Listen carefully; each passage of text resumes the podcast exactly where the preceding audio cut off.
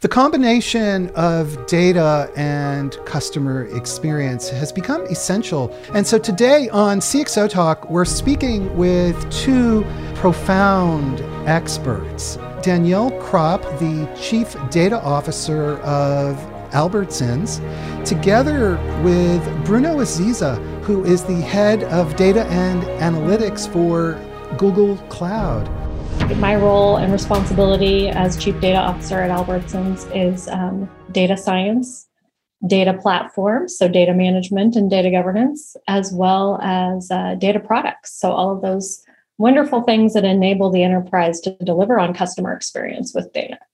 Bruno, tell us about Google Cloud and tell us about your role. I uh, run outbound product management for Google Cloud. Uh, data analytics portfolio, that's products you might have heard like BigQuery and DataProc and Dataflow.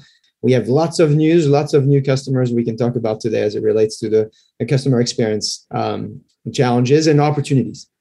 Danielle, maybe you can start start us off by giving us some some giving us some insight into this relationship between data and customer experience.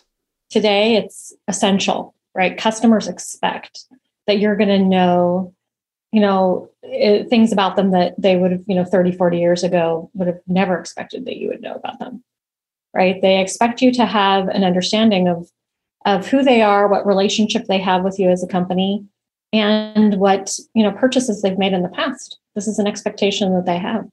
Um, and that you're going to customize um, your experience with them based on the information that you know about them. Uh, and so that's a fundamental difference. And so data and C X are inextricably entwined um, at this moment in time. And I consider that it's probably going to get even more entwined in the future.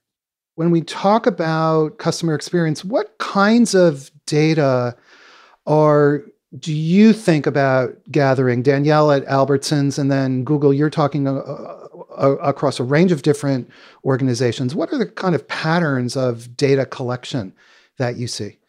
Adds to what Danielle said is this notion of real time, which is becoming really important for, I think, organizations, but also customers who are going through their shopping experience. And, and just like Danielle said, they expect that not only you're going to understand them, but you're also going to understand cohort analysis, understand people just like them, so you can create really compelling experiences, help them find products that they need faster, and maybe consider products they didn't think about before.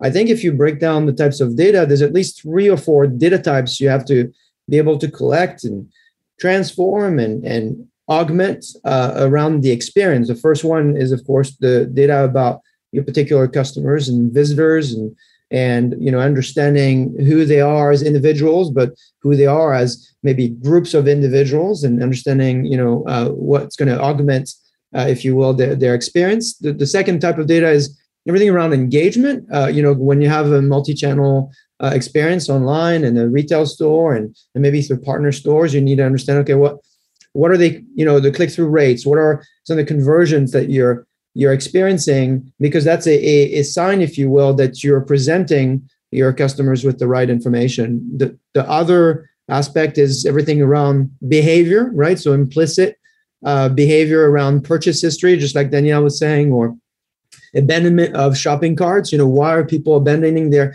their cart? What does that tell us about the experience? Is it about the product's not being available? Is it about something wrong about the site, or uh, maybe they're dropping subscriptions that you know you, you were hoping they would they would keep? And then finally, is everything that's explicit. You know, if you run surveys uh, or if you ask them, hey, how was the experience in the store? How's the experience here? You can get a sense of you know how well did you deliver on this promise of of having a customer experience. You know, one last maybe last comment on real time is if you think about non-retailers like an Uber or any of these organizations that are in the business of informing people of where are my goods, and there are real-time platforms, I think retailers also need to be able to provide this, this type of capability. And we certainly see companies like Albertsons, you know, leading the way here, because they're able to not only optimize their, their inventory, they're able to optimize the experience while shopping, but also optimize the experience while delivering the goods if they are being shipped to the customer.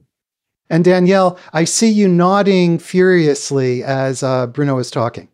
The real-time aspect and the and the way that the cloud and, you know, just the more modern infrastructure allows us to gather signals from our customers in real time and then make decisions in real time about what, what their needs are, um, is really unprecedented in human history. Um, and it's, you know, an exciting place for somebody in data like myself to be, right? And so how do we take all of these, this infrastructure and this amazing amount of data that we have and enable incredible experiences for our customers? One of the ones that I, I like the, that appeals to me the most, which we're still working on, um, is if you're shopping in the store, you're, you're in the store holding onto your phone, right? I, if you're like me, you do that. I do that every time I'm in the store, right? I've got my list in front of me. I've got my app in front of me.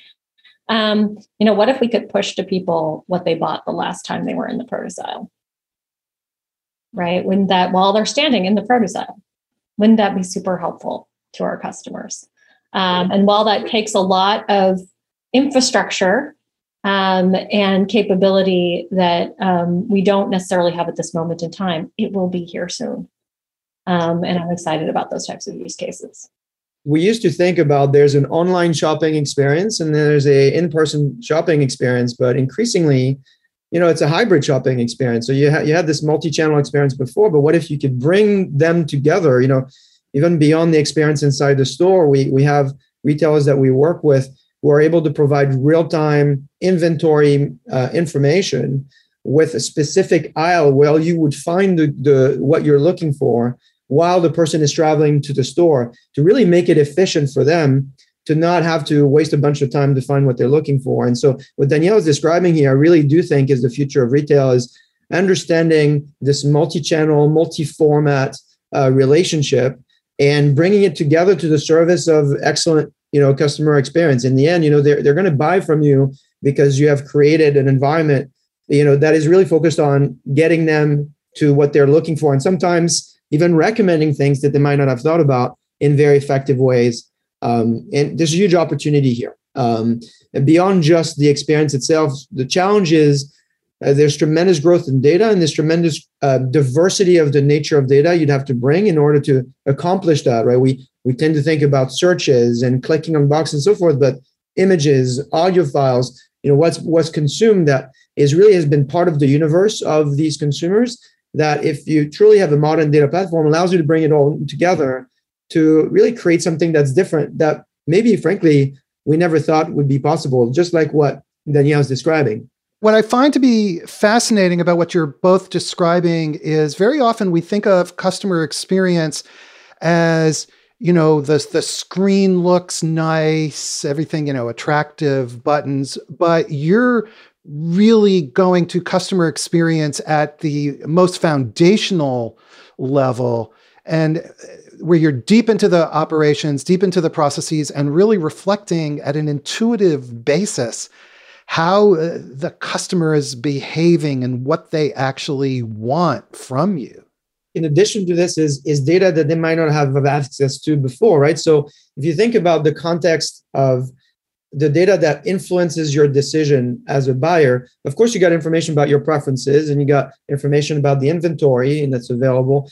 But what about weather conditions? What about things that are outside the store and outside of your own, uh, you know, data repository as an individual, if you will, that are going to make your experience better? What if we knew that, you know, in two days from now, it's really going to rain and you should really consider that, or Um, the conditions are going to change. So there's also a lot of opportunity in bringing external data to really create this experience that really up until now, if you think about the world of retail, you know, thirty years ago, just simply just was not possible.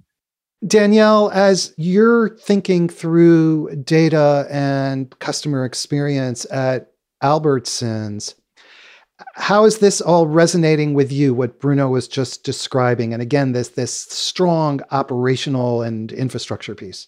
The amount of data and amounts of types of data that are able to be brought together now, almost like, so almost in the real world, you can replicate the same kind of data streams that you have online, right? Which is like, okay, so think about it in terms of like, if, if someone wants, right, and they opt in, you can know where they were shopping before they came to Albertsons, right? Versus like, versus like the, you know, like in, in online, you can do that, right? You've got the signals of like, we know what, you know, what other sites you, you know, you were at, um, and we can use that information. So it's almost like that's getting replicated in real life.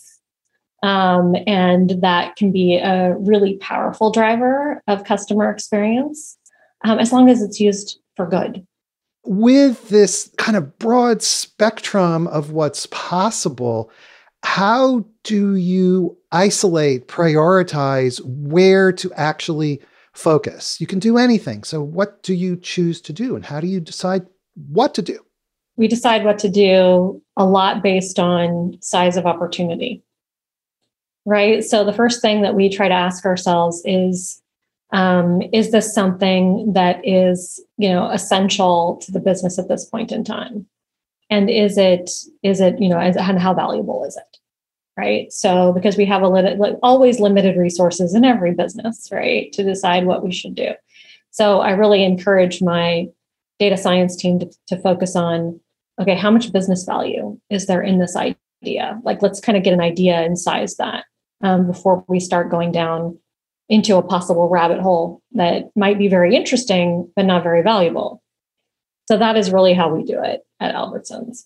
And you know what we've observed uh, with organizations that work with is really it's highly correlated with the level of pain that uh, people are experiencing in their, you know, experience. I'll, I'll just give you a few examples. You know, searching a large catalog, for instance, is really hard for customers, if even if they know Uh, what they're looking for. So working uh, with Cartier, for instance, uh, it's a company that was started, you know, a long time ago, one hundred seventy-four years of history of Cartier watches.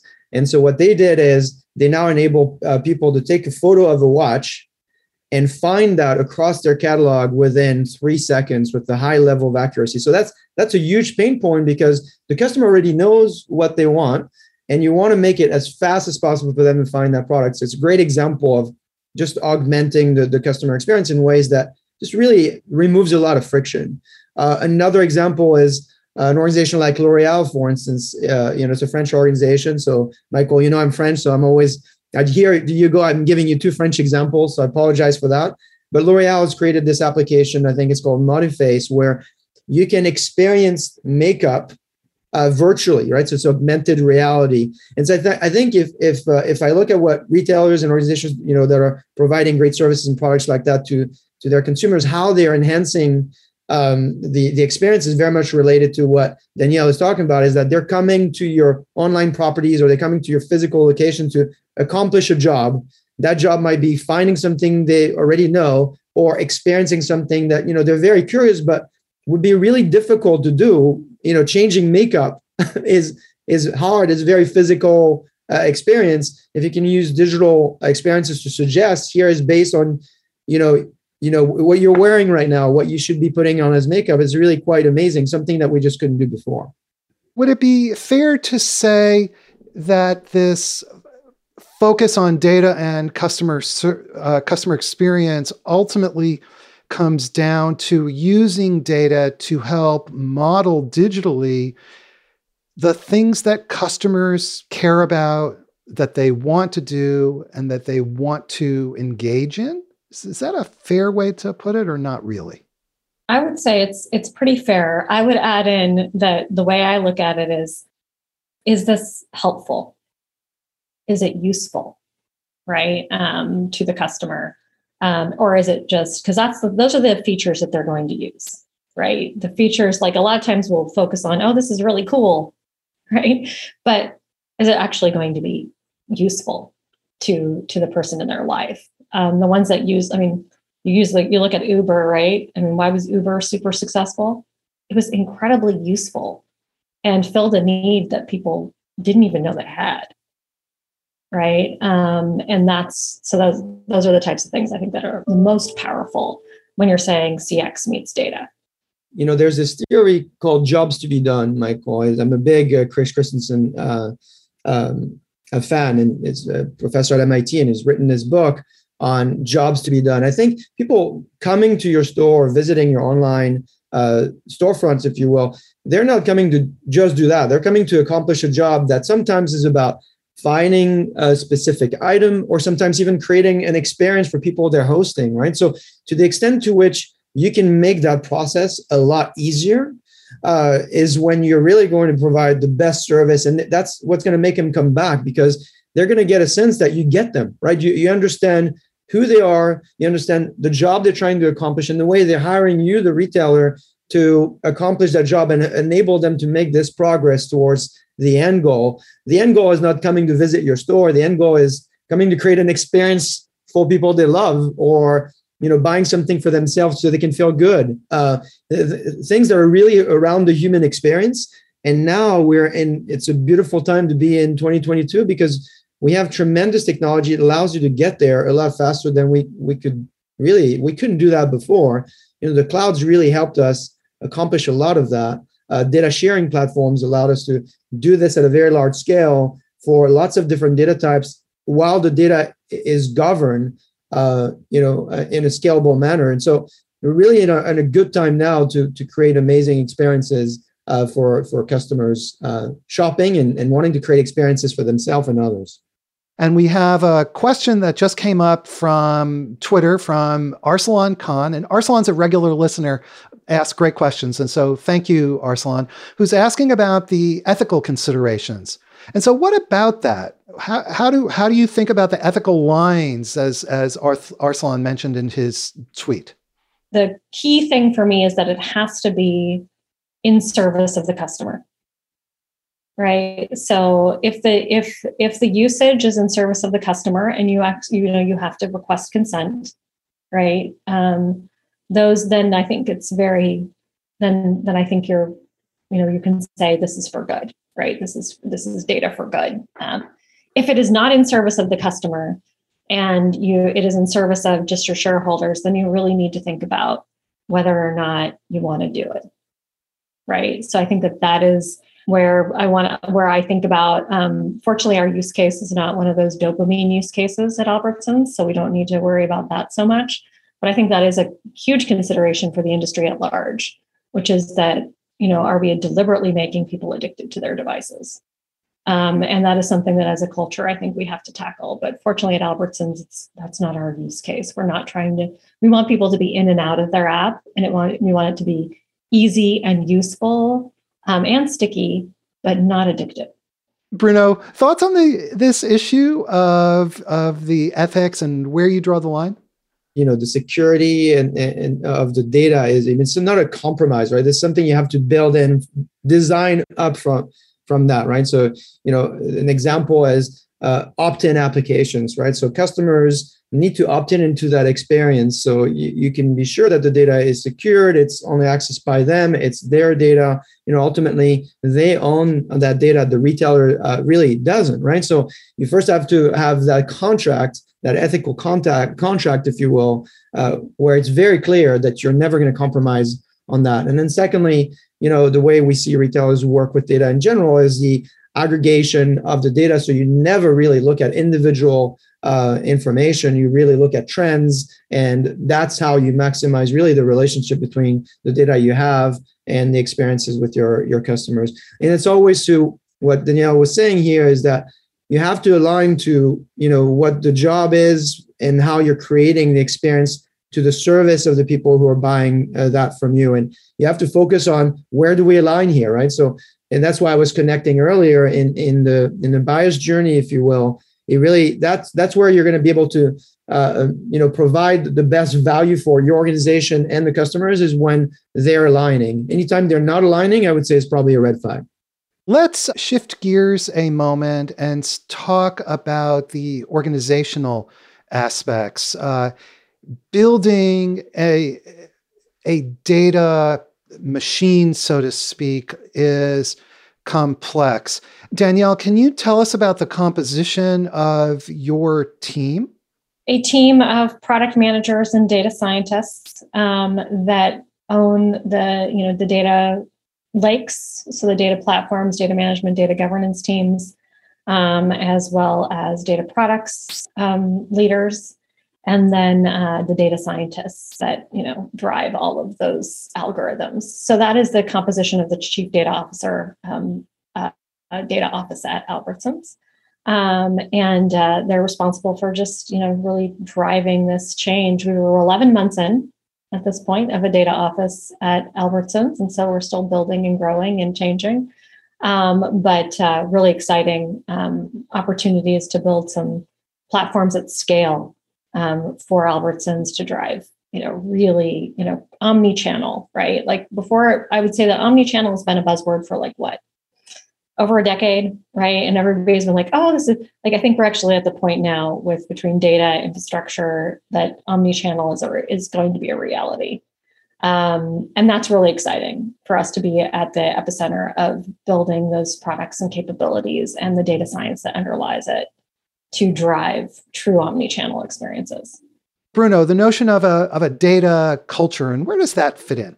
First of all, I'd say that uh, Danielle is, is an exceptional chief data officer. And, and you know, that what's amazing in our industry is that we have now graduated and matured to having a lot of folks like Danielle driving uh, data strategies. And that's where data culture starts, right? It starts uh, at the top. I think ten years ago, we look at the latest data, only twelve percent of companies uh, hired a chief data officer. Now in twenty twenty-two, according to the latest data, I think it's seventy-four percent of organizations. And so we're making a lot of progress in, you know, culture, as, as vague as it might sound, also needs to be supported by an organization that has a team, that has a charter, that is recognized and be brought to the executive table uh, to drive the data strategy, right? So it has now been recognized just like uh, your C F O, right? You have a finance organization. Well, now you have a data organization. And so I think that's where it's it's starting. You know, we have a long way to go, because if you look at, you know, surveys in the market, and we ask organizations, you know, uh, what is the number one problem to being s- successful with data? Uh, ninety-one percent, almost ninety-two percent of people that have been surveyed will tell you that culture is their greatest challenge. Uh, and I think Danielle has a perspective on why that is. So I, I don't want to steal the thunder from, from her on that. But uh, I think it starts at the top. And then there's, of course, some principles uh, that you've got to go and apply. So Danielle, tell us about data culture and your thoughts on this. It's really interesting to have been, you know, in the world of data since two thousand one, right? In the corporate environment, and see the change that has occurred. I think when I first started it, like the data culture challenge was more of a, um, how do we get people to use data to make decisions, right? Now the problem is more, what data do you use to make decisions? Right, because there's so much of it, right? Um, it's almost like analysis paralysis, right? Like you can get into, you know, so many different metrics and looking at metrics. And I think this is where big data, right, and data science is going to have to come in, um, and this quote fourth industrial revolution, right, come in is in making sense of all of this data and making it actionable, right? Which is why I think data science is at the center of all of this. Um, is you cannot, you know. You could look at data all day long, metrics all day long. Are you really making the right decisions, right? This is where models become very important. Um, and then going back to our data for good conversation, like they have to be ethical models, right? Right. So it's an interesting moment in time for data, but I think that that's where the culture needs to, needs to, you know, kind of shift, is to going from, I think we have a lot of very traditional leadership, right, at this moment in time, and they have a tendency to want to look at their reports. But I think that ten years from down the road, what we're going to be doing is they won't have to look at those reports necessarily, except for at the highest P and L level. They will be, they will, it will be automated. The decisions in the business will be far more automated um, through data science and algorithms. And I think that that will free up so much capacity within our organization to focus on higher order strategy. Um, and I think that will be fantastic. But I think we're we're at that moment of like, they don't, I think a lot of our, a lot of leaders don't really know what this new fourth industrial revolution means. And we're, as data folks, we have to move them forward in that direction. Or even trusting, right, that we, we'll get there. I think, you know, there's still um, a lot of education to uh, occur. And, and the encouraging piece is the rise of, of the chief data officer and the rise of, of really good best practices around how many data people uh, should you hire? What, what is the makeup of the data team? What is the role of data engineering and data science? You know, a lot of best practices there that just go way beyond what, you know, we used to talk about ten years ago on, hey, let's have your data culture principles, print them on the wall, and then hope people will respect them. You know, that is, of course, it's, you need to have that, but you also need to have an organization uh, and you need to have practices that allows you to, can, you know, remind people of that. So what we see organizations do is uh, data literacy uh, programs. So they, they do office hours and they train people on, you know, what does it look like to understand and work uh, with uh, this data, this dashboard, this insight. Uh, and you, you'll be surprised that, you know, people are really interested in learning that, not the tooling, not the dashboarding themselves, but they want and they recognize that they're sitting on a gold mine of information. And, and up until now, uh, until you really bring the chief data officer in the organization, they really have not been able to use them beyond just the standard reporting uh, you know, tactics that Danielle is, is talking about. I think all of us are consumers and we're experiencing the tremendous benefits that occur when, you know, you have intelligence uh, that surrounds you and helps you go throughout your day. But I think if we take an honest look at most organizations, they're, they're not there, right? I think, in fact, there's research that shows that only a third of organizations are able to get value out of uh, the data that they have. So, uh, you know, I'm encouraged by the, the, the progress we're making, but there's still a lot of work to do. And the number one barrier is the culture and the, you know, the application, the, the uh, deployment, if you will, the execution on that uh, culture strategy, which, you know, is still in progress right now. We have a really interesting point from Robin on Twitter, who says this. He says, it's analysis paralysis, but it's also the data story and value that should be connecting with the data product. So company vision and value for the customer. Any thoughts on, on this? I, th- I think it's a really interesting point. Your data program, your data strategy has to has to connect to value, um, and it has to be quantifiable. Um, and so that's part of the, you know, the, the role that I have, right, which is to develop this organization, plot the strategy, and then make sure that it's very clear that this is tied to business value, increase in sales, you know, whatever the, the core metric might be, um, and that the program is, drive, is, is driven towards that. Um, and if you can't, you know, I am curious as to, you know, Bruno's comment earlier about people, you know, like how many, how few organizations are getting value out of their data. That doesn't surprise me, and yet it concerns me, right? So it's, because it's like, to me, data is so valuable that it's hard for me to even imagine a scenario in which you don't get value out of your data. And it's, I mean, everyone should learn from the work that, that you're doing. Uh, it's just still really complex, I think, for most organizations to, uh, you know, get a full visibility on, on their data, right? Because the data that they work with is often highly distributed, is, like we said, you know, is in all types of shapes and format, and is really challenging if you're evolving on a, a platform that might not be modern. So it's really challenging, first of all, to even just get basic visibility. And so then building data products on top of that uh, is, is certainly uh, really complex for organizations, you know, to get there. Beyond the technical aspects, what we are seeing is the organizations that succeed really connect to this, to this point uh, that the listener is making on the, the, the, the value of storytelling. The business of making decisions is a very emotional one, right? So we, we're not logical machines that also have emotions. We're emotional machines that also use logic sometimes to make decisions. And so what we see is people using internal marketing vehicles to make sure that people are reminded of the culture. So do you have a brand around your initiative? Is your brand memorable? Um, are people recognizing this brand as they're going through their reports? You know, a lot of organizations we work with will brand A, uh, their reports or their dashboard, saying this is, you know, certified data based on the brand that we're using. And so there's definitely a logical component to it, but a big component is also how, you know, how you're connecting at the human level, not just with your customers, but also with your employees who are trying to make uh, the right decisions with their data. And, and sometimes they just can't connect with that. I just want to invite everybody to subscribe to our newsletter, so we can keep you up to date on our shows. Just hit the subscribe button at the top of our website. And if you're watching on C X O Talk dot com, subscribe to our YouTube channel too. So, and tell a friend.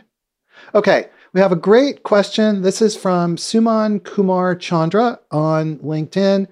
And he says, how do you align the data strategy of your organization with the business strategy when the business is changing very rapidly? It's a really good question. I like to simplify this, right? And how you do it is you say, like, okay, your business strategy is always tried, tied to your P and L in one, in one way or another, right?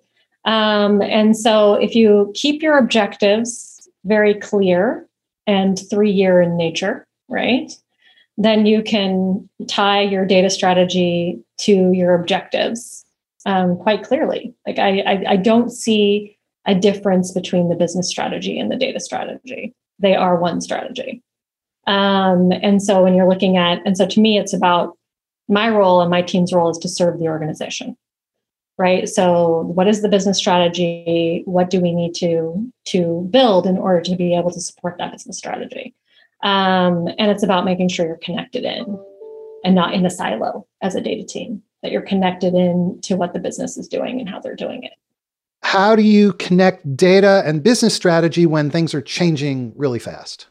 The data strategy and business strategies are, are the same. What we see organizations do to make sure they are connected is shared O K R, so a shared goal, a shared goal between someone in the data team and someone in the business team that they can't achieve unless they partner. So that's how you just have to be able to advance together. I will say one more thing is that data strategy has the potential of actually advancing your business strategy.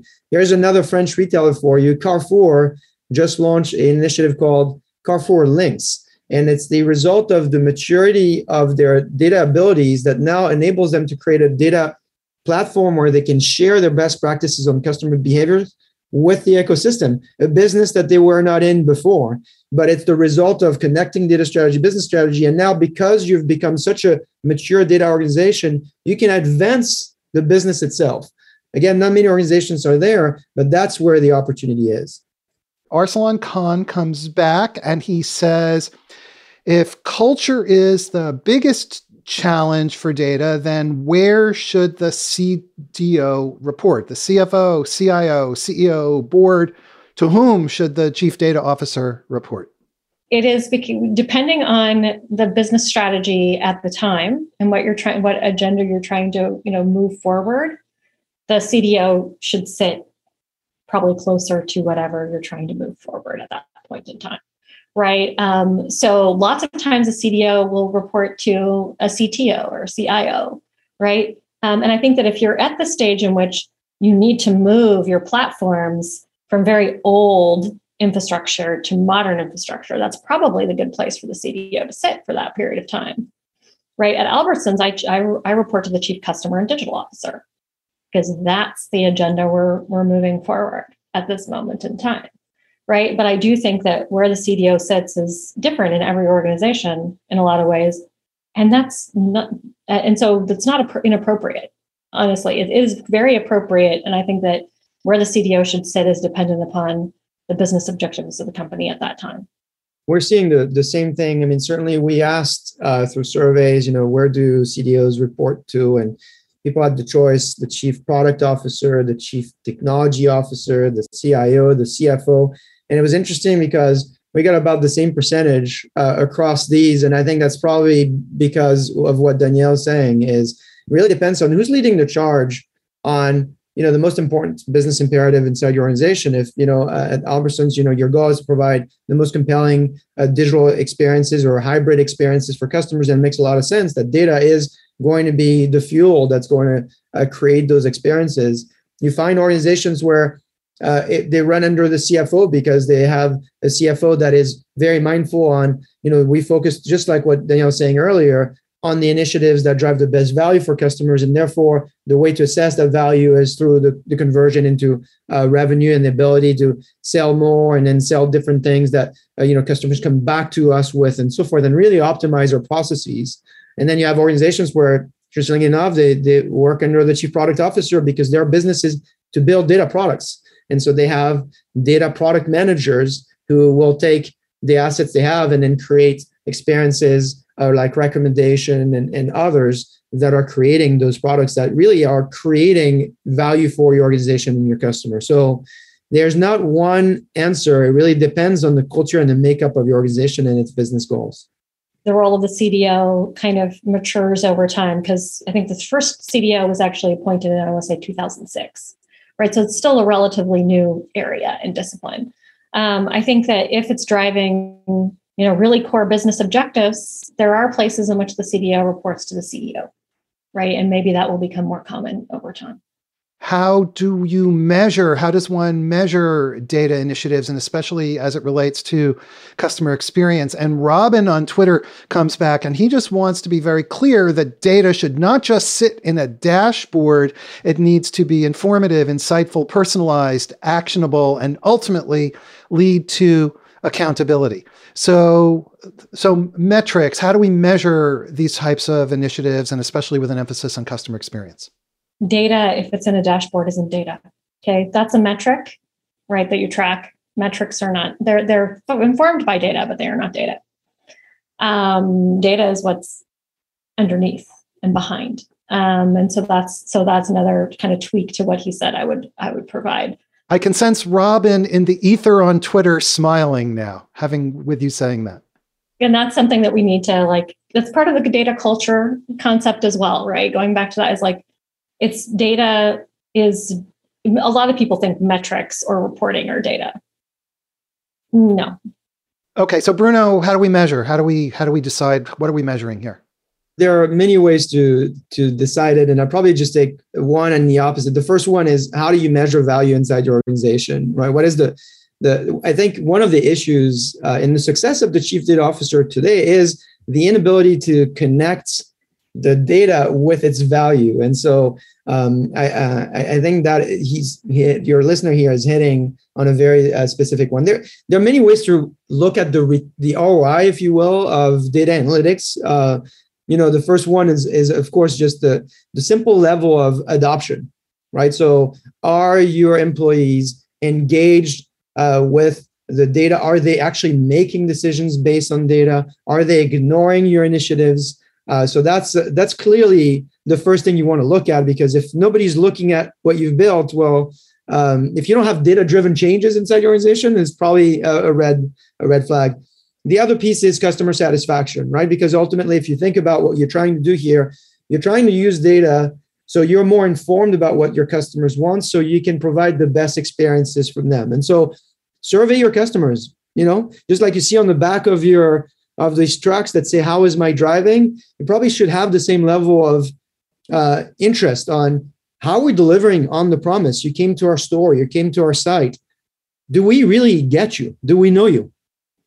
And then probably the other uh, area that I would look at is, how are your products uh, evolving as a result of the information that you have? You know, is the inventory you have today the same inventory that you had last year? Uh, and if the answer is it's a ninety-nine percent overlap, then, you know, you have to ask yourself, did you really not learn anything, or you were just right on when you started? Uh, you know, I think there's so many factors uh, that are going to affect your inventory, and, and hopefully with the knowledge you have from your customers that your inventory has to evolve uh, in places maybe you didn't expect. And so look at these three things. It's probably a good way to, to get started: adoption, customer satisfaction, and the nature of the inventory you propose, the type of company that you've become because of your uh, knowledge of data. What advice do you have for folks who want to use data to deepen their customer relationships? And, and I'll ask you to answer pretty quickly. Connect with the, the community. There are, there are many ways to learn from leaders. And, you know, I'm excited that they're watching you today, but you know, start a conversation with people you admire in, in the industry. You know, it really starts with the do's and don'ts. Uh, you want to learn from best practices. You want to learn from the worst practices, you know, and, and people are really good at sharing that. We have um, uh, our own video program we call Data Journeys every Tuesday, where I interview uh, customers, and they, it's really designed to do that. So I would say the best practice is connect to the humans, the human beings that are behind these best practices, and reach out to them. Use LinkedIn, use platforms like that to ask your questions. It's going to be the best way that you learn. Danielle, you started us off and you're going to get the final word here. What advice do you have for folks who want to use data to deepen the customer relationships? Know thy data and know where it is, right? So uh, you, you can get, you know, creative and inspired by data, um, but you have to know what it is and where it is. Um, and start there, start with the simple stuff, right? Like, okay, where, where does this data reside? How do, how do we pull it? How do we know it? How do we understand it? Um, and then you can come up with some really great ideas about how you can use it.